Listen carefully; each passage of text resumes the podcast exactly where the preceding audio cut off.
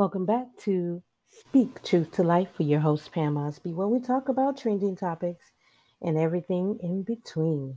Let's get into this interesting story. Hope everyone had a great, wonderful weekend, starting off fresh with some mess.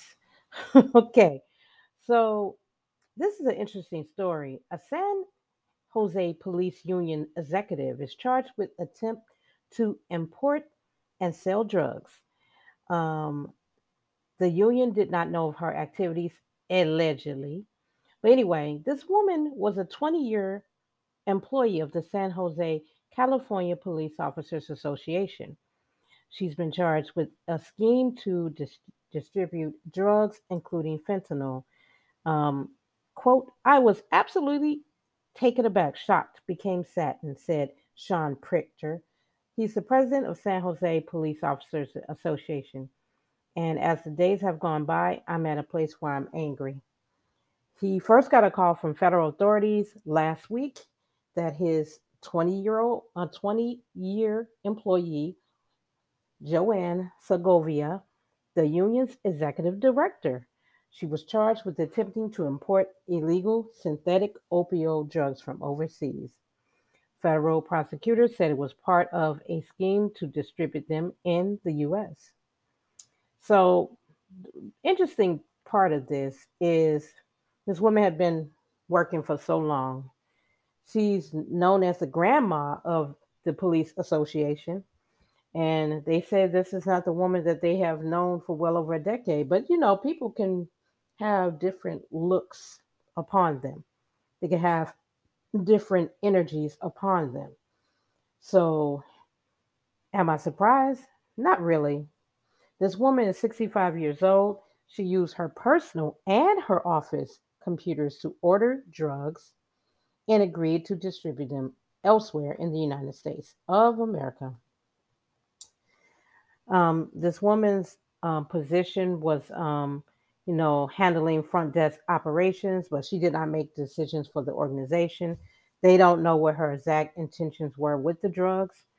Uh, according to the criminal complaint, Homeland Security agents were led to Segovia through an investigation that looked at network that say ships controlled substances made in India. A network operative's phone was searched. They found messages that were found to be linked to her and her San Jose address. The investigators um, found that between October of 2015 and January 2023, she allegedly had approximately 61, 61 shipments mailed to her home coming from countries all over the world, including Hong Kong, Hungary, India, and Singapore. Wow, there's no way. You know, I think she probably finagled this because she's they know her as the grandmother and nobody really think that she would do anything like this. So it is what it is. No, she she had everyone she had two, you know, two faces and one was the pretty old grandma and the sweet old lady, and the other one was gangster. she's a beast if she's like having these conversations with people, um, um, using her phone. Probably she probably met these people on the dark web, I would think, because a lot of people do go to the dark web to get those type of things like drugs and stuff and like that. Um, the shipments that came to her house looked very innocent. The boxes would say wedding party favors, gift makeup, and chocolate and sweets. Um, so they had a cover for the boxes. Federal investigators intercepted those shipments and say they found thousands of narcotic pills. Uh, Segovia continued to order controlled substances even after being interviewed by the federal investigators in February. On March 13th, federal agencies a parcel addressed to her in Kentucky. It contained fentanyl, and the package reportedly originated from China on March 10th and declared its contents as a clock. Whew, the thought, the the the the plot thickens. Santa Clara County Supervisor Cindy Chavez heads the county uh, fentanyl working group that works to combat the opioid crisis locally. And she says, What really concerns me is just a reminder how accessible this is. And that we, from a law enforcement and community perspective, need to be more aggressive and more assertive about how we deal with interrupting that chain that we have just been unable to break.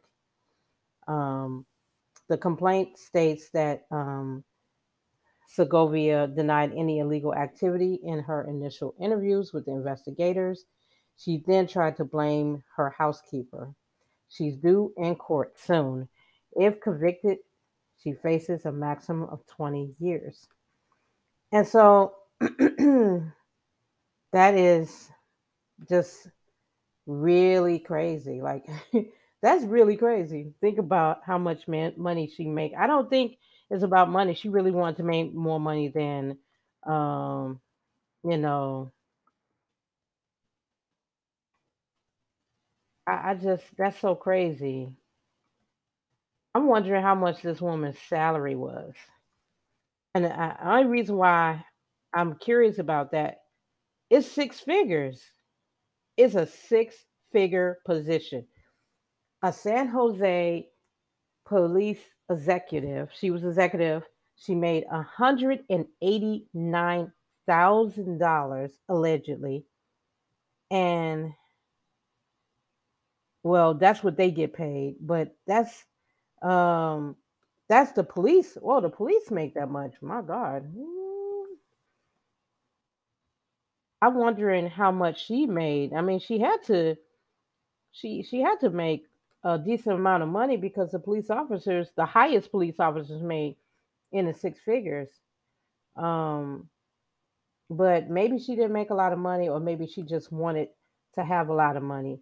The the bottom line is this woman has um messed up her life by these actions. And she did this illegal activity from 2015 to 2023. That's a long, long time to have done this. All I could say is it's really devastating with the drugs that we have in the communities. When I lived in Long Island, I had um, tried to get to know this one gentleman. He was like working on school, PhD, whatever. And um, during our friendship, he disappeared, and it kind of came out later, like why he disappeared is that he was kind of dabbling in those deep drugs that people do out there in certain parts of Long Island because opioid and fentanyls and stuff like that is very prevalent. A lot of people are doing doing that. They're doing the they're doing those those type of drugs out there and um it's deadly. This woman probably just wanted to make a lot of money, not sure what her financial situation was, but it is scandalous to a point because she was a part of the law enforcement community working with officers. And maybe she saw people doing dirty stuff and felt entitled and felt like oh i'm just going to get away with it. But it's um it is surprising. That's why i say it's surprising um I hope the best for her, her situation. But if she gets, if they determine that she did what was alleged, she'll be going away for 20 years of her life and ending her life in prison. She's 65 years old. Should she be able to make it past the 80s, she will probably die behind federal prison. And that is a sad situation. I know a lot of people are desperate to do a lot of things.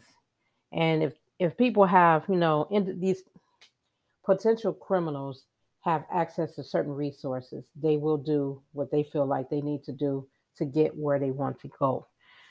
That being said, it's a heavy story, so hopefully, yeah, I'll probably have some lighter stories as the week go. But I hope everybody has a great week and take care of yourself. Remember, what you do in the dark will come to the light. Remember, just because you think you're entitled to get away with something don't mean you will. I'll talk to you guys soon. Peace.